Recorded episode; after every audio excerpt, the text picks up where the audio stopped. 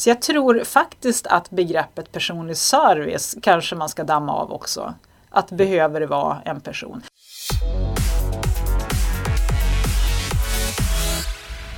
Eva Lundström har varit marknadschef på Sats och senast som Nordic Marketing Director på Apollo. Hon ser stora utmaningar med hur man ska organisera sig internt nu för tiden. Och som du hörde, det personliga mötet är kanske inte så viktigt trots allt.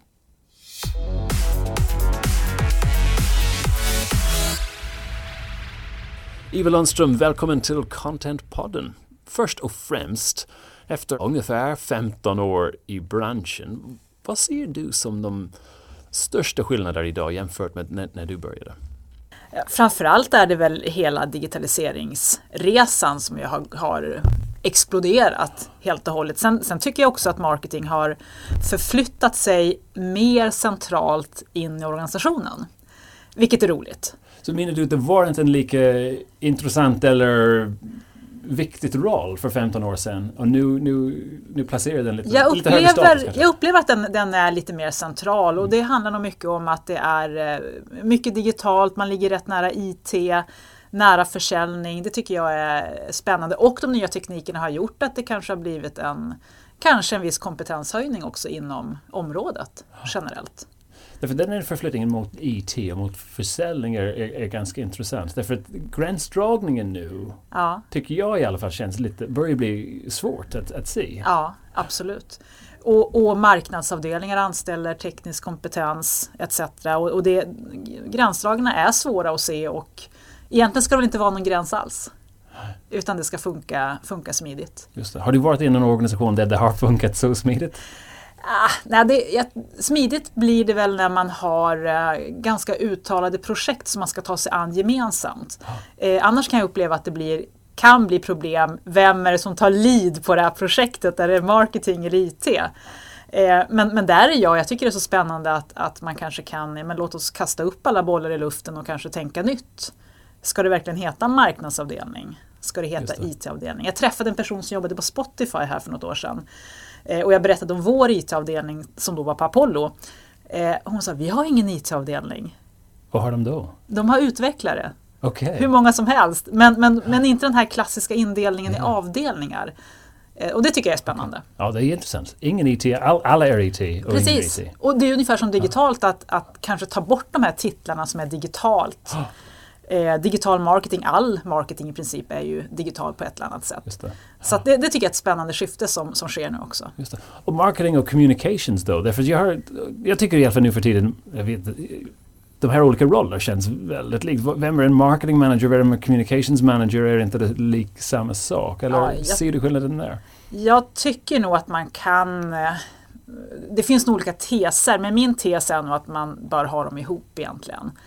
Eh, och jag tänker också på vårt senaste byråarbete som pågår fortfarande för Apollo är ju vi kallar det inte riktigt reklambyrå utan det är mer en kommunikationsbyrå. Och sen ska det genomsyra alla kanaler. Sen kan det finnas behov för eh, reaktiv PR, krishantering, corporate PR och de bitarna. Men kommunikation är ju, jag tycker marknads-PR definitivt hör hemma i kommunikationsdelen som är närmast marknadsavdelningen alla är en samma sak. Men det gör det väldigt svårt att veta ja. var har man allt ja. också. Eh, det måste vara en, jag har aldrig varit på, kan man säga, på kundsidan. Jag har alltid jobbat som konsult i byrå. Ja. Jag tycker det är just intressant att hur hanterar man den här sorts problematik internt i, i, i stora bolag? Hur, hur har ni gjort det på Apollo och Sats? Eller de, de, med roller tänker du? Ja, men, men, men, också organisation. Hur ska man organisera sig så att man, man täcker alla de här områdena? Ja om det finns ingen IT-avdelning och det finns ingen marknadsavdelning eller kommunikationsavdelning, hur får man ihop den? Eller hur, hur ser en framtid sort of intern organisation ut i, i Storborg? Jag, jag tror framtidens organisation, jag hoppas att det kommer att vara mycket, mycket mer nytänkande. Jag brukar säga det att egentligen spelar det ingen roll om man har en marknadsavdelning på 40 personer eller på 3 personer, utan någonstans jobbet ska göras. Av vilken del av organisationen är egentligen mindre relevant? Eh, ett exempel är ju marketing kontra försäljning och distribution. Var, var ligger Google till exempel? Eh, ligger oftast på marknadsavdelningen, sökordsbitarna där, men, men, det är ju också väldigt mycket säljkopplad distribution. Så att det finns, det finns nog inget riktigt svar på det.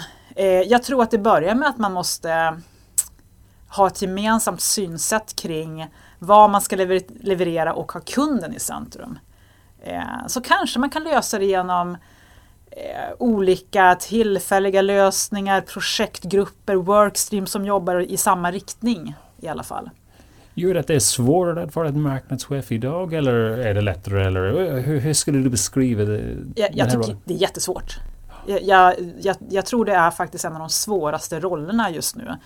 Eh, men samtidigt väldigt, väldigt roligt. Man lär sig ju hela tiden och det är väl därför man har hängt kvar inom området så pass länge för det, det är nästan det är nytt hela tiden. Det är nya kanaler, det är nya utmaningar. Eh, och jag också en liten spaning som jag har här senaste kanske halvåret, det är det att det är nästan ingen som har dunderkoll. Utan det är lite osäkert. Eh, gör man rätt val? Vilka ska man lyssna på? Eh, och det är lite risk tror jag att man duperas av nya kanaler, nya KPIer. Nu ska vi in och göra det här, man kanske sneglar på konkurrenterna. Eh, när man istället kanske borde gå tillbaka till varumärket och, och back to basics.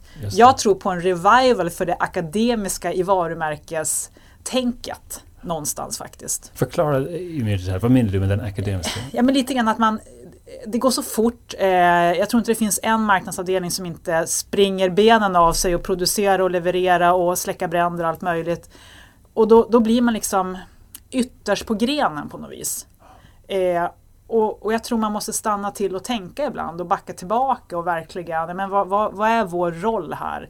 Vad är utmaningarna för vårt varumärke? Vilka medieval behöver vi göra etc. för att nå våra mål? Så det gör det antagligen ganska svårt också att behålla sig till det varumärkets löften man har kanske. Eller det gör ja. det ännu, ännu viktigare att man har en väldigt tydlig inriktning därför att det är ja. så, så lätt att gå åt alla möjliga håll nu för tiden. Jag tror det. Och jag tror att, att eh, jag hoppas på liksom en revival för varumärket och, mm. och vision, mission, värderingar och det, det är så viktigt. Ja. Men jag tror att det är många som kan tappa det i all mm. vardag egentligen. Eh, och jag tror också det kunderna mer och mer tror jag kommer att luta sig mot ett varumärkeslöfte snarare än en kampanj. Eh, så jag tror det blir väldigt viktigt att verkligen va, va, ha dunderkoll på sitt varumärke. Just det. Därför det går tillbaka till när vi pratar om de här 15 år i, i branschen mm. eller vad det nu är. 16 kanske? Är det, jag vet inte riktigt. Nej, det spelar ingen roll. Nej, det spelar ingen roll. Men just att det är ju en del tid som, som, som har hänt. Men det kanske är vissa saker som har stannat kvar. Det vill säga vissa saker har inte ändrats alls. Och, och är det just att man ska förstå sitt varumärke. Vad är det man faktiskt lovar?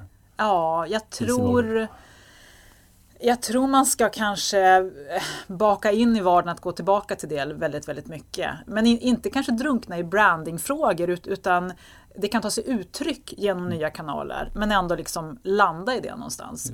Det. Eh, jag tror ju också att marknadschefsrollen, marknadsavdelningar idag är ju ibland i vissa sammanhang fortsatt tittade på som giveaways-avdelningen. Okay. och det är en sån här grej som jag kan tycka är, för det, vi gör så jäkla mycket. Det är klart att det är den där beachflaggan ibland. Just det, ja. eh, men, men det är så mycket annat som är åt helt andra hållet också. Så att där blir det väldigt svårt att, att som marknadschef dirigera en sån avdelning. Och i väldigt mycket beröringsytor med eh, försäljningsavdelning, IT-avdelning, kundservice, produkt etc. Berätta lite om din egen karriärbana då, så att vi kan ja. se hur du har lyckats dirigera dina team. Ja, vi får se. Nej, den började jag, jag började intressera mig för marknadsföring, eller reklam snarare, kanske någon gång på högstadiet. Eh, och det här, nu snackar vi alltså mitten 80-tal uppe i Umeå och jag började prenumerera på Newsweek okay. som jag fick hem i brevlådan då från USA med, för de hade så schyssta helsidesannonser på Ofta sprit. Du prenumererade till Newsweek på grund av sina annonser ja. och inte på grund av innehållet i, i själva tidningen? Ja, det var sekundärt just då i alla fall. och det var eh, spritannonser också? Det var absolut annonser och Carlsberg. Eh, och jag klippte ut dem och satt dem på väggen. Wow. Och jag tror att mina föräldrar förstod att jag gjorde det inte att jag gjorde det för jag tyckte det var bra reklam faktiskt. Den här väldigt enkla varumärkesreklamen. Sen hittade jag några artiklar där som jag kunde ta vidare på eh, till skolan och när man, man skulle presentera någonting. Eh, men sen efter gymnasiet så halkade jag in i resebranschen. Av en slump egentligen. och började jobba där insåg att jag är yngst, jag är tjej, jag måste vidareutbilda mig. Eh, fortsatt väldigt intresserad av marknadsföring så jag, jag pluggade till civilekonom i Umeå. Okay. Eh, och flyttade ner till Stockholm då när jag var klar med det.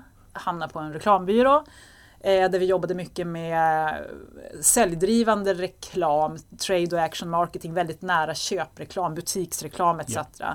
Det här var 97 Eh, så att vi, vi hade väl några kampanjsajter på gång. Det var verkligen i, i eh, internets okay. vagga på så sätt, vilket var häftigt. Alla skulle ha en sajt men man fattade inte riktigt varför, törs jag nog säga. Eh, så jag hängde kvar där några år och sen blev det tillbaka till resebranschen. Fritidsresor i tre, fyra år i olika brandroller, marknadsroller. Eh, resfeber. Eh. Så jag fick flytta mig från fritidsresor som var eh, fortsatt hade resekataloger då. Yeah. Prislistorna togs bort där vid millennieskiftet men resekatalogerna fanns kvar och att nästan över en natt byta till resfeber där det var bara online var ju häftigt alltså. Och det var 2001 redan? Eh, 2004 klev jag in på resfeber. Så början av 2000-talet var jag på fritidsresor. En superintressant förändring från ja. en väldigt traditionell, som du säger, mycket tunga mm. broschyrer i massa olika språk till bara digitalt. Ja. Men var det en helt annan klimat också eller kultur? Ja, det, det, det, som var slående var ju det här att allt vi skrev på resfebersajterna, allt vi publicerade kunde vi ändra med en gång. Vi kunde gå in och uppdatera. Att man inte satt kvar de här cyklerna med, med, med, produktion. Eh, vilket var ju otroligt eh, det blev ju så snabbfotat. Så det var, det var superintressant mm. att ta, ta det steget. Och från där till Sats? Ja, alltså. precis. Eh, slutade på resfeber och eh, jag minns jag pratade med min dåvarande chef och vi käkade lunch och han sa du måste bestämma om du är en marknadsförare eller en reseperson. Mm. Eh, och där någonstans blev jag uppringd av en rekryteringsfirma eh, okay. kring satsjobbet. Och jag tyckte det var jag minns att jag tänkte oj hur mycket tränar jag egentligen? Nu måste jag verkligen ha, ha bra svar här när de frågar mig i rekryteringsprocessen. Eh, men det jag tyckte var otroligt häftigt där det var att, att, ambitionerna hos Sats var med att vi ska bli det bästa tjänsteföretaget, vi ska bli det mest lönsamma träningsföretaget och vi ska bli den bästa arbetsplatsen. Eh, och det tyckte jag var så otroligt häftiga ambitioner som, som egentligen oavsett bransch man kan skriva under på. Eh, så på den vägen är det. Så jag gjorde fem fantastiskt roliga år på Sats. Eh, från 2009 började jag där och eh, eh, klev av 2014 i samband med att man slogs ihop med Elixia. Så att hela varumärkesresan, hela digitaliseringsresan, eh, jättekul att få vara en del av det. Hur såg jag. det ut i början då när du startade på Sats och hur såg så marknadsföringen ut de fem, fem år senare?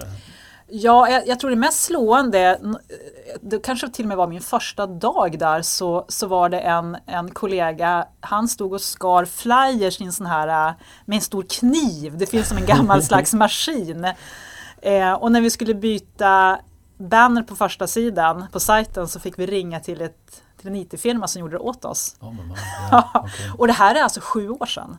Eh, så att det har gått oerhört fort. Eh, vi introducerade e-mail, alltså nyhetsbrev då, 2009-2010 kanske. Eh, så att det har ju gått oerhört fort men, men också med en eh, väldigt tydligt uppdrag för marketing att nu ska vi förändra och förnya varumärket eh, och vi ska förändra, vi ska bli mer digitala. Så att det, det, var ju apputveckling och sajtutveckling och så. Och det här har man ju fortsatt med på Sats. Eh, så jag kan ju tycka det är otroligt kul. Jag lämnade som sagt, det är två och ett halvt, ja, två år sedan ungefär. Eh, det är jättekul att se nu att det är vissa saker som fanns med liksom på ritbordet där vad gäller framförallt digitala tjänster som nu kickar in. Till exempel online-träningen och eh, en online-shop faktiskt. Okej, okay, och det hade ni diskuterat vid ja, den? Ja, nu precis. Ser den i ja. Så det känns jättekul. Så det, det har gått igenom en otrolig förändring. Just det. Och sen till Apollo, så tillbaks till resebranschen? Ja men det blev så. Mm. När jag slutade på Sats så tänkte jag att nu ska jag verkligen fundera vad jag ska göra. Eh, jag pluggade en styrelseutbildning, jag startade ett aktiebolag okay. och tänkte nu ska jag konsulta och jag blev uppringd av Fritidsresor som plockade in mig som konsult vilket jag tyckte var jättekul. Okay. Eh, så jag var där ett antal månader och sen hörde Apollo av sig. Eh, och jag tyckte det ändå var en, en spännande utmaning. Apollo låg ute till försäljning och det var lite nytt blod i företaget så att där klev jag in då i eh, mars 2015. Och nu är du nu har du lämnat Apollo, ja. så vad, vad, kommer att hända nu? ja, vi får se. Jag drivs ju otroligt mycket av, av förändring och eh, eftersom jag jobbat med marknadsföring så länge så tycker jag det är otroligt intressant det här som vi pratade om tidigare, hur interaktionen med andra avdelningar, hur, hur, hur, hur får man ihop det egentligen? Alltså eh, någon slags förnyelse av det hela tycker jag är spännande. Eh, så jag har haft en fantastisk tid på Apollo och jobbat mycket med kommunikationen och, och sätta nya plattformar för Apollo tillsammans med mina medarbetare. Eh, även jobbat med marknadsorganisationen. Eh, men men sen finns det de som är bättre än mig på att förvalta det vidare. Och jag, jag tycker det är så kul med helheter och Just förändring. Ja. Och den här utmaningen som du nämner, men det låter som nästan en konsultroll. Därför det känns mm. att det är mm. väldigt många stora bolag som har just den utmaningen. Ja. Hur får vi ihop den, det, det problematiken som finns? Det finns en marknadsavdelning, det finns en IT-avdelning, det finns en säljavdelning. Men hur kan vi få dem A, först att börja prata med varandra men B, att, att det ska inte ja. finnas några gränser överhuvudtaget. Nej, jag tror det är det nya och jag kan nästan bli mm avundsjuk är fel ord, men när man ser de som får börja från scratch, hur mycket annorlunda man gör det. Eh, att jag tror många företag sitter kvar i gamla strukturer som inte är så, kanske varken effektiva eller moderna. Eh, och jag håller med dig, jag tror det finns ett behov av konsulter som går in och, inte och kan jobba ganska fritt med tydliga uppdrag. Mm. som mycket finns ju på plats redan men det gäller att länka ihop det på ett snyggt sätt. Eh, så att man, man skapar resultat tillsammans. Det tycker jag är spännande. Ja. Mm. Om vi går tillbaka till sort of marknadsföring generellt sett mm. och, och, branding. Konsumenter idag, förväntar de sig något annorlunda från ett varumärke idag? Eller folk säger det här väldigt mycket nu för tiden, att de förväntar sig en dialog med varumärket. Men, men stämmer det? Eller vad, vad tycker du? Det är en bra fråga. Jag tror framförallt så eh, förväntar man sig en annan snabbhet i mm. dialogen med varumärken. Eh, sen har jag funderat mycket på att jag tror den här personliga relationen kanske inte är så jäkla viktig ändå utan det är snarare att, att man, man får svar, man kan eh, på sina egna villkor i den kanal man vill ha dialogen och, och att den sker ganska fort. Eh, tror jag är viktig. Det är en konsument vill fortsätta med att lösa sina egna problem och vill ja. att du som varumärke hjälper till så ja. att de kan fortsätta med det. Typ. Och det här hjälpa till på rätt sätt och i ja. rätt kanal. Eh, om man väljer till exempel med att sitta i en telefonkö för att få en personlig kontakt på något ställe yeah. eller att väldigt snabbt kunna få det svaret via Twitter eller det. vad det nu kan vara så väljer nog de, de flesta det senare. Yeah. men det kan ju också vara en individuell fråga vad man, vilken trygghet man behöver. Det. Eh. det. är också en utmaning kanske nu, du har haft erfarenhet från Apollo och Sats, mm. men mm. Den slags, det är exakt de sorts bolag där du har konsumenter som förväntar sig mm. svar fort. Hur löser man det? För det är också exakt det vi är inne på igen med sälj och marknad. Vem svarar på ja. den här frågan? Ja. Eh, Ja, och det är väl, den, ligger, den pucken ligger väl någonstans mellan marknad och kundservice idag skulle jag vilja säga.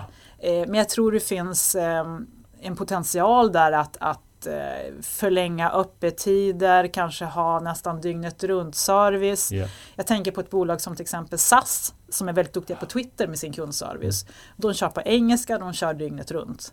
Eh, det är ju häftigt alltså. Då har de en global marknad också i och för sig men jag tror jag tror det här på kundens villkor är så, är så viktigt men det behöver inte vara fysiskt personligt heller. Och, och, jag tycker många är duktiga på att få, få fram sitt varumärke faktiskt genom skriven text också. Att man känner att men det här är verkligen det är personligt, det, det är tonaliteten som jag förväntar mig av det här varumärket. Men har vi också tappat den personliga kontakten nu när allting är så digitalt? Och, och, och är det viktigt överhuvudtaget? De flesta har ju kvar kanske någon personlig touchpoint i en butik eller resebranschen har ju väldigt mycket kanske i utförandet på, på flyget, hotell, destinationspersonal etc. Men eh, men man, köper, man går inte till en resebyrå längre? De nej. finns, eller vet inte de finns överhuvudtaget? Det finns väl, det finns kvar. Eh, men fler och fler butiker stänger ju ja. igen. Så jag tror faktiskt att begreppet personlig service kanske man ska damma av också att behöver det vara en person. Sen finns ju situationer där det är oerhört viktigt och, och jag som har jobbat mycket i resebranschen att händer det någonting om det händer någon, och det är ju oroligt i världen just nu, då, då yeah. märker man ju att oj vad det uppskattas att få ha den här tryggheten. Men den kanske inte behöver vara där hela tiden 100 procent. Jag vet inte. Mm. I mean, vi har pratat med olika marknadschefer här på mm. Contentpodden och vissa säger att ja, vi saknar nu den personliga kontakten. Vi måste gå tillbaka och hitta, mm. you know, events uh, börjar bli mer populärt känns det som. Eller ja. baserat på de här diskussionerna. Just att vi måste ha något sätt att faktiskt prata med vår vår målgrupp direkt fysiskt. Även om målgruppen kan vara hela Sverige som är 9 miljoner människor. Ja. Men just att det, det, det, den slags känsla att nej, men vi är bara digitalt och vi måste sort of träffa dem in person igen. Ja. Uh, och, och, samtidigt finns det tjänster som jag tänker Spotify helt digitalt. Eh, jag prenumererar på blommor. Nu blir det lite reklam här okay. för ett företag som heter Flowery som jag tycker är fantastiskt. Och hela den dialogen är ju online. Yeah. Eh, och jag var på, på resande fot och de skulle leverera blommor hem till mig och, och jag tänkte herregud jag, jag, är inte hemma och jag ville att de skulle levereras utanför huset då, på något speciellt sätt.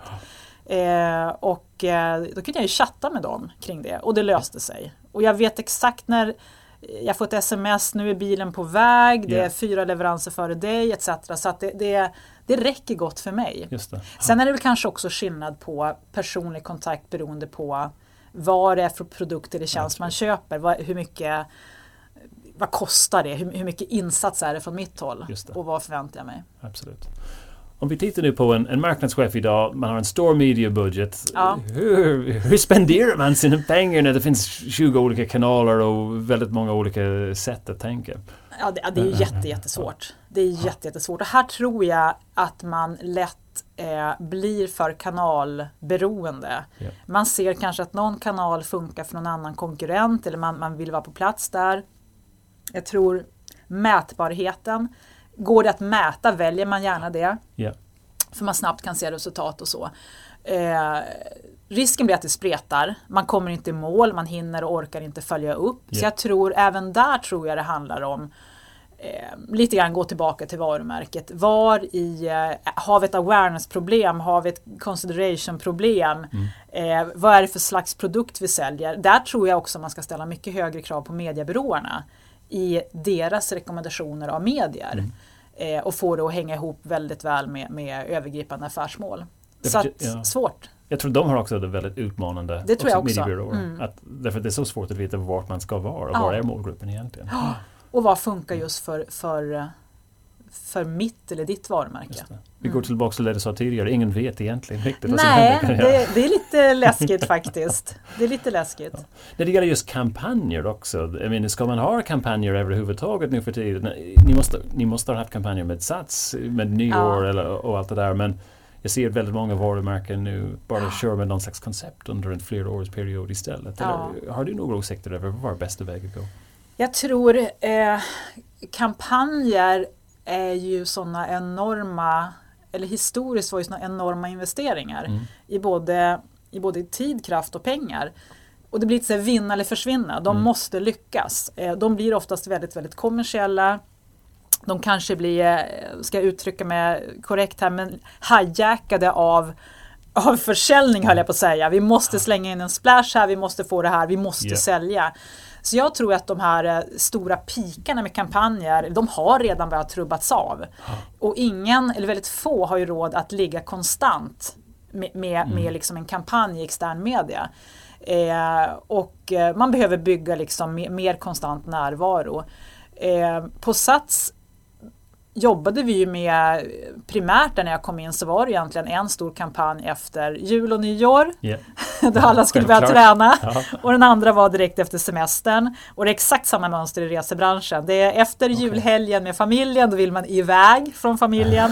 och efter den regniga, regniga sommaren så måste man boka en resa. Eh, men det räcker ju inte riktigt utan det här har jämnat ut sig och på Sats minns jag att vi, vi gick ifrån de här fåtal kampanjerna per år till många, många varje månad. Okay. För olika segmenterade produkter, segmenterade målgrupper etc. Yeah. Yeah. Eh, och att allt behöver inte vara liksom en, en kampanj i köpt media. Utan man kan kommunicera på andra sätt. Just det. Och därför att ni gjorde en grej på, det var, mm. första, det var en första aprils skämt, kommer jag ihåg, någon video om Cold Mojo, någon Just slags det. motsats till Hot Mojo. Ja. Som jag kommer ihåg fortfarande, det måste vara tre år sedan. Men det var, och det var bara en rolig skämt. Ja. Eh, men det är också ett sätt att pusha ut varumärket på ett sätt som är intressant för målgruppen. Ja. Eh. Och, och jag tror det här att, att våga faktiskt gå från begreppet kampanj är ju lite, kanske man också ska omdefiniera. Ja. Att Många ser kampanj som det är, det är bara, det ska sälja. Och jag tror kan man kosta på sig, det tror jag alla varumärken måste, eh, faktiskt bara göra någonting som är, fångar intresse, som är roligt, som är, mm. Ja om man ska prata marknadskanalspråk, som är delbart, mm. som är engagerande. Eh, och då, jag tror man har igen det, absolut. På sikt. Just det, för content marketing som vi mm. håller på med, eh, som vi vill ställa en fråga om, I mean, handlar väldigt mycket om att ge målgruppen innehåll som är intressant för dem och det måste man göra under en lång period ja. för att få den att funka. Är det en bra väg att gå, content marketing? Eller hur? Seth Godin säger att det är den enda sorts marknadsföring som finns idag, men uh, vad tycker någon som har faktiskt jobbat som marknadsförare? Och det är lätt för mig att säga som, som byrå, ja. men, men eh, din upplevelse? Om man ska hårdra det så, så tror jag, och som sagt jag, har, jag är gammal i gården, men jag kan, jag kan, om jag ska förenkla det och hårdra det lite grann så känns det som att det, förut fanns det kampanjer och så fanns det liksom fakta. Eh, resebranschen ganska bra, bra exempel. Det mm. fanns kataloger eller sen var det på sajten och sen hade man kampanjer på det. Eh, och att man nu bygger någon slags mellanlager mm. av relevant information, kunskap, vad det nu kan vara. Eh, gör ju att man kan få en annan närvaro. Det blir inte så stort hopp mellan säljdrivande kommunikation och, och fakta. Ja. Eh, content är också ett jättesvårt begrepp egentligen. Ja, vad, vad, vad är det content. egentligen och så. Men, men jag tror liksom bygga lite relevans mm. runt faktan. Och, och kanske också ja, men bygga närvaro mm. som inte alltid behöver vara säljkampanjer. Så igen, den här slags komplikation. Finns ingen riktig marknadsföring för sälj, content marketing, vad, vad är, all, allt, ja. är sort of, allt är rätt. Ja, på ett sätt. Ja. Om vi tittar på roller som behövs i en marknadsavdelning idag och tre, fem år framåt. Vad, vad kommer vi att se? Kommer det bli helt nya jobbtitlar och roller? Och, ja, det, det tror jag och jag, jag, känner nog de senaste kanske Ja, ja men säg fyra, fem åren när jag har själv rekryterat till marknadsavdelningar. Det har varit supersvårt att, att sätta ner på pränt vad det är man söker. Yeah. Eh, och det, det, slutar nästan alltid med att ja, man, man, man har väl någon slags, något ramverk såklart. Eh, men titlar är jättesvårt tycker jag. Och det handlar väldigt mycket om vilken person man får in och så. Yeah. Eh, jag tror här och nu så behöver man, eh, de flesta behöver mer kompetens inom data. Eh, vi anställde på Apollo en marketing technologist, eh, lite i gränslandet där mellan marketing och IT. Eh, jag tror också man behöver kunna producera snabbt, eh, få ut saker i alla de här nya kanalerna. Yeah. Så kanske färre koordinatorer, assistenter etc. Eh, och mer eh, riktig, riktig kompetens. Den kan vara produktionskompetens eller, eller väldigt teknisk data. Eh, relaterad kompetens. Just det, det är där, mm. det, är där det gäller igen. Ja, jag tror det. Ja. Och den tek- men produktionskompetens har funnits. Ja. Men teknisk kompetens, just utvecklingskompetens. Den är lite eller, ny, ja, ja precis. Och eh, där blir det ju också där går ju marknadsavdelningen från att kanske då ha varit ganska basic i många, många mm. år till att helt plötsligt vara väldigt high tech. Eh, vi sitter nära kunden, vi, vi ser vad som händer. Ehm, så det är en annan karaktär på, på marknadsavdelningen. Jag skulle vilja se liksom en revival av marknadsavdelningen och marknadschefens roll faktiskt också. En revival? Ja men lite sådär ta tillbaka den och, eh, för det är ganska blurrigt just nu. Ja. Eh, och jag sa det här om dagen att, att en, en platsannons för en marknadschef ser nästan likadan ut idag som den gjorde för x antal år sedan. Man kanske har slängt till att man ska vara lite digitalt kunnig. Ja. Men, men det här handlar om att liksom verkligen driva kundupplevelsen, att driva transformation. Då, eh, då måste, det kan inte bara ske inom marknadsavdelningen utan hela företaget måste ja. förstå vad, vilka roller har de olika funktionerna egentligen? Är det svårt att rekrytera rätt idag också med tanke på att rollerna ändras och det är svårt att veta, ja. att, att, sätta ner vad det är för arbetsbeskrivning? Jag tror det och eh, vissa roller ser man ju är väldigt svåra att få tag i. Analytiker till exempel mm. eh, är, ju, är ju hett villebråd. Ja. Eh, många som vill ha sådana. Eh, sen tror jag också att, att en en eh, arbetsbeskrivning kan vara, eller befattningsbeskrivning kan vara liksom lite hämmande. För, för jag tror man måste vara ganska agil eh, i, i de här i den transformation som sker just nu. Så vad litade du efter när du rekryterade in folk till Apollo till exempel eller, eller Sats? Hur, hur var din mindset när det gäller rekrytering? Då? Såklart ha, ha liksom grundkriterierna på plats men sen är det ju extremt mycket personkemi. Mm. Eh, energi, passion, yeah. eh, mod eh, känns ja. jätteviktigt. Eh, sen är det väl också, man, man, får väl se upp så man inte rekryterar allt för många som är förlika varandra utan man behöver ju, man behöver ju olika skills och personligheter men eh, i och med att man plockar in mer data och analytiska personer, eh, insight etc. Så, ja. så, så, hittar man den balansen tror jag. Det, mm. Ambassadörskap, att skapa ambassadörer för ditt varumärke, det har också blivit en, en populär grej. Ja. Du, vill få folk att älska ditt innehåll och, och sprida den vidare. Um, är det något som du har jobbat med i tidigare roller, att ta en ambassadör? Eh, kanske inte så planerat eh, utan jag tror att ambassadörskapet det, det sker ju när man verkligen brinner för, för produkten. Mm. Eh, på Sats kunde man se det att både medarbetare och medlemmar kunde verkligen brinna för varumärket och bli bra ambassadörer utan att man har bett dem om det. Eh, medarbetare, superviktigt naturligtvis att, att eh, man står för värderingen och sådär. Eh, på Apollo såg vi det kanske tydligast kring Apollo Sports.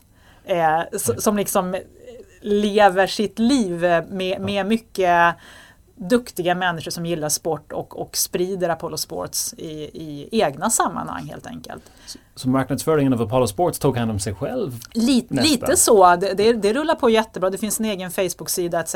Och det är ju en väldigt eh, stark gruppering. Eh, mm. som, som är väldigt eh, inne i träning, vilket är häftigt. En, en stark community om man kan säga så. Yeah.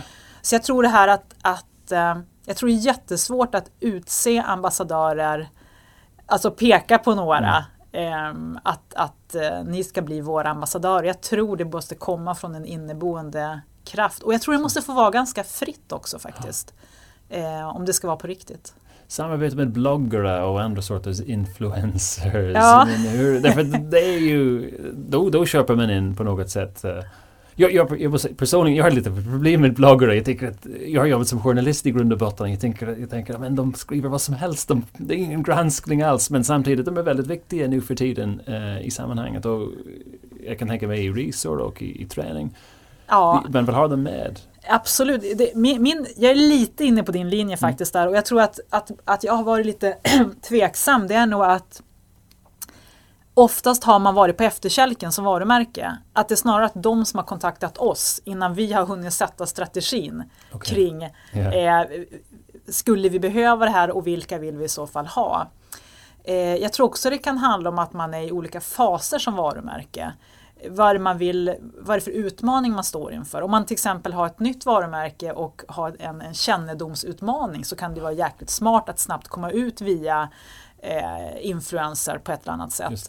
Eh, men eh, men eh, ofta, eller ofta, det, det jag märker också det är ju väldigt mycket att det är någon som vill ha en resa betald. Okay. eller ett räddningskort. eh, och då, då blir det ju inte riktigt äkta heller. Eh, så jag tror att eh, funkar det bra och det, är, det, liksom, det finns mycket gemensamma värderingar så är det otroligt effektivt. Okay. Men kanske, kanske mest aktuellt för varumärken som har som är i en uppstartsfas eller har väldigt liten marknadsbudget. Jag tror det handlar ihop med vilken, vilken situation man är i. Ja, ja, ja. När det gäller Apollo, så ni, mm. ni lät resonera prata med varandra på Apollos kanaler. Mm. Mm. Jättevågat och jätteintressant. Därför ja. att ni, ni släppte i princip varumärket kan man säga på något sätt. Ni, det var ingen kontroll på något. Det var, det var säkert någon slags kontroll. Ja. Men ändå att folk kunde säga vad de tyckte om olika you know, sovrummet eller hotellrum. Och, och hur hur tänk, tänkte ni där och hur funkade den marknadsföringsmässigt? Eh, det var på plats innan min tid där. Ja. Eh, men Apollo har både Tripadvisor på, på sajten och även det här systemet som heter Revo som är att, att en, man kan prata med en eh, tidigare gäst helt enkelt. Yeah. Hur var hotellet, hur, hur, hur, funkar det här, hur såg det ut etc. Och det är ju otroligt transparent och, och, och bra. Eh, kanske någonting som vi har underkommunicerat lite grann. Jag tycker mm. det är ett mm. viktigt värde och då kommer vi tillbaka till det här med att en sån, en sån eh, vad ska jag säga, tjänst eller en sån fördel för varumärket får knappt får sällan ta utrymme i en stor kampanj. Då är det mer produktkommunikation, eh, ja. priskommunikation, destinationer kanske i, i resebranschens fall. Eh, men med, med, nya, flera nya sociala medier och sånt så finns det absolut en, en, en möjlighet att lyfta fram det mer. Och det är otroligt starkt och transparent. Var det något sätt att mäta mängden människor som gick in dit och sen bokade en resa med Apollo? Ja, ja, den kopplingen, det var mycket kvalitetsavdelningen som satt på den, på den mm. informationen. Eh, men jag tror, kommer man så, så långt som kund att man verkligen, eller som presumtiv kund att man mm. tar kontakt med en tidigare gäst, då är man väldigt nära köp. Ja, mm. just det. Så det är snarare en bekräftelse ja, att det här är rätt ja. just det, beslut. Är det någon marknads och kommunikationsinsats som du har gjort uh, på Sats till exempel som du tycker var exceptionellt jättebra som funkade riktigt bra? Bara en, en bra exempel. Oh, eh, jätte, jättesvårt. Men jag, jag minns en kampanj vi hade eh, där vi fick till alla nivåer. Sats eh, på Nordennivå innan hopslagningen med Elixia här så var det ett drygt hundratal träningscenter ute i Norden och vi lyckades få till en kampanj som, hade, som hängde ihop med ett nordiskt budskap, ett nationellt budskap, ett regionalt budskap eh, och ett eh, budskap per center. Wow. Ja, det var superhäftigt där vi involverade då platscheferna att, att eh, vi hade världens Excel-ark där, att, att skriva ner just ditt centers tre absoluta fördelar. Är det barnklubben? Är det att det är fri parkering? Är det att det är, det är liksom ett stort PT-team? Vad det nu kan vara. Eh, och sen producerade vi eh, också på ett effektivt sätt via liksom en, en eh, webbmodul eh, posters yeah. till de här centren. Att alla kunde ha sin individuella, sitt individuella budskap. Yes, eh, fast Var, med en samma ram för alla. Ja, mm. Eh, och det hängde ihop med övriga kampanjenheter. Och man, man, man skulle liksom vinna matchen i sitt kvarter. Eh, det var häftigt att, att liksom se det ute på stan tycker jag. Och jag hoppas också att delaktigheten man som medarbetare på träningscentret mm. var liksom, ja men det här är ju det är våra, det, det, här vill vi lyfta fram. Det. Så det var häftigt. Ja. Är det, är det andra exempel som du känner just karriärsmässigt det här var ett jättebra exempel? Jag kommer att fråga dig om en jättedåligt exempel ja. också. Så det, det kommer. Ja. Oh, eh, nej, det är jättesvårt. Det är jag tror det, det, det, som man är mest stolt över det är ju när man får feedback, god feedback framförallt från organisationen. Yeah. Eh, att, att eh, det här har vi efterfrågat, eh, ni förstår precis vad vi behöver. Eh, när ett plus ett blir tre. Eh, så jag har inga så jättekonkreta exempel utan det, det, är flera små som vad skönt, vad bra det här blev. Och, och ofta har man ju parallellt det är extra kul när man har levererat någonting som är väl mottaget, som fungerar och som också det finns för oss som sitter och producerar på marknadssidan att det finns en effektivitet i det. Dessutom gjorde vi det smartare yeah. liksom i produktionsskedet. Då är det ju jäkligt skönt. Ja. Är det någon totalt misslyckande, fiasko? Ja, det, det är väl eh, det enklaste är väl kampanjer som inte har lyckats. Yeah. Men samtidigt så är det väl som man hittar ofta många andra orsaker till det. Ja. Väder, vind, konkurrenter, vad det nu kan vara. Ehm, så att, eh, och så har jag kanske förträngt dem.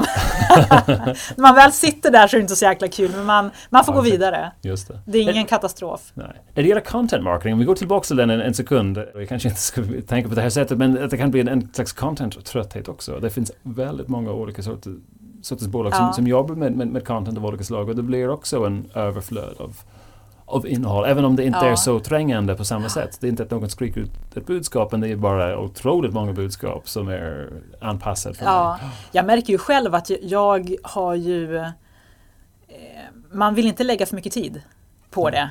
Jag, jag kan börja se mm. en film eller börja läsa en artikel mm. som jag känner att det här kommer inte jag orka se klart eller läsa klart, vilket är ju läskigt.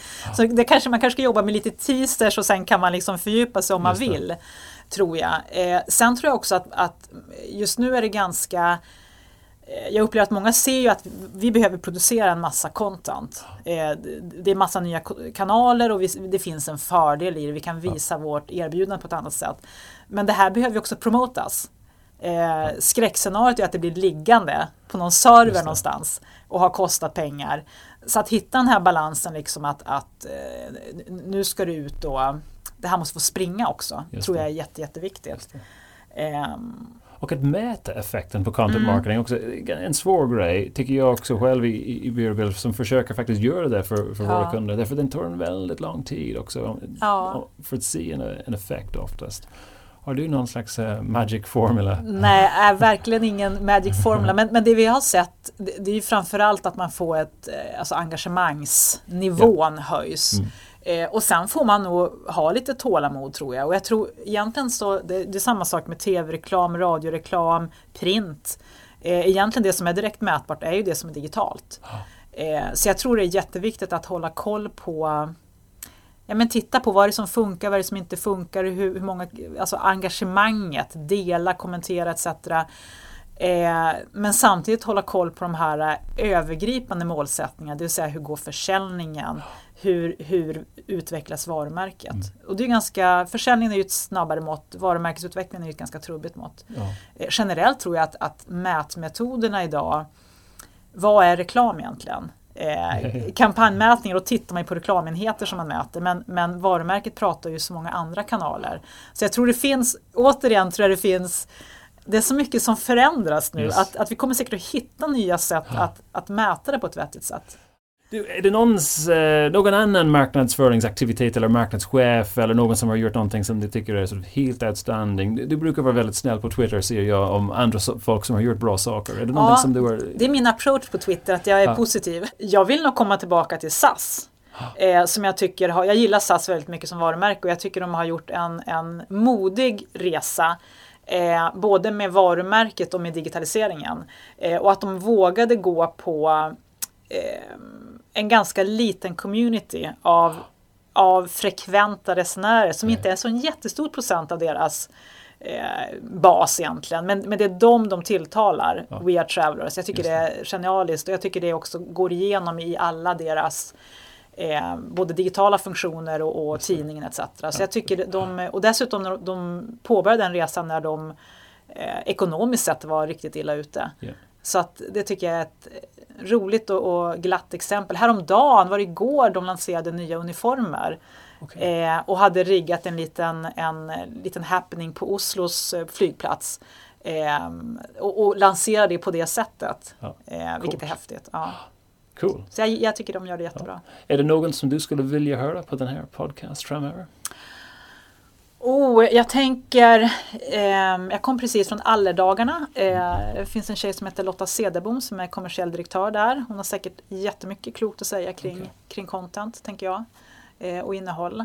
Eh, sen tycker jag det är oerhört intressant, ett annat varumärke jag tittar på väldigt mycket det är eh, modevarumärket Daisy Gray som skapades bara här i våras av okay. eh, Hanna Videll och Amanda Schulman. Eh, jag tror det lanserades i slutet av april eh, och har ju fler Instagram-följare än många långväga varumärken. Wow. Eh, och har byggt liksom en, en affär på kort tid och med sociala medier som liksom bas. Superintressant. Jätteintressant. Vi får se om de hinner ja. vara ja, med. Precis, det, exakt. Det blir ja. En sista fråga som du inte har fått förbereda för överhuvudtaget. Det är något som vi kallar för en pest eller kolera-fråga. Du, du, får välja mellan två olika. Okay. Och med tanke på att du kommer att göra ett nytt jobb inom kort. Vi tänkte att du kommer att få två jobberbjudanden här och du måste ta en. Oj! Eh, så, så en, och du, du måste också motivera varför du tar den ena. Så, så en är att vara Donald Trumps kommunikationschef. Eh, och den andra är att vara kommunikationschef eller manager till uh, Saudiarabiens jämställdhetsminister. Så du måste välja en av de här olika rollerna. Vilka skulle oj, du ta och oj. varför? Um, alltså det, utmaningen ska ju vara Trump då verkligen och, och styra ja. om det där på något sätt. Han är ju lite för nära sitt Twitterkonto kan man säga. Ja. Eh, jag tror jämställdhetsbiten faktiskt, där ser jag en ljusning. Jag tycker det faktiskt okay. går åt rätt håll. Eh, I alla fall i, i, en del sammanhang. Så att ah, jag, jag, jag kastar mig i... In i Trump? Ja, vad fasiken. Lycka till Why not? Ivar Lundström, stort tack.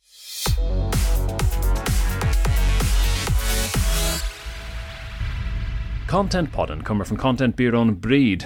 Mitt namn är Colin O'Callaghan. Och du hittar oss på LinkedIn på breedcontent.se. Gå gärna in till iTunes och rata oss där också. Vi lyssnar gärna på er feedback.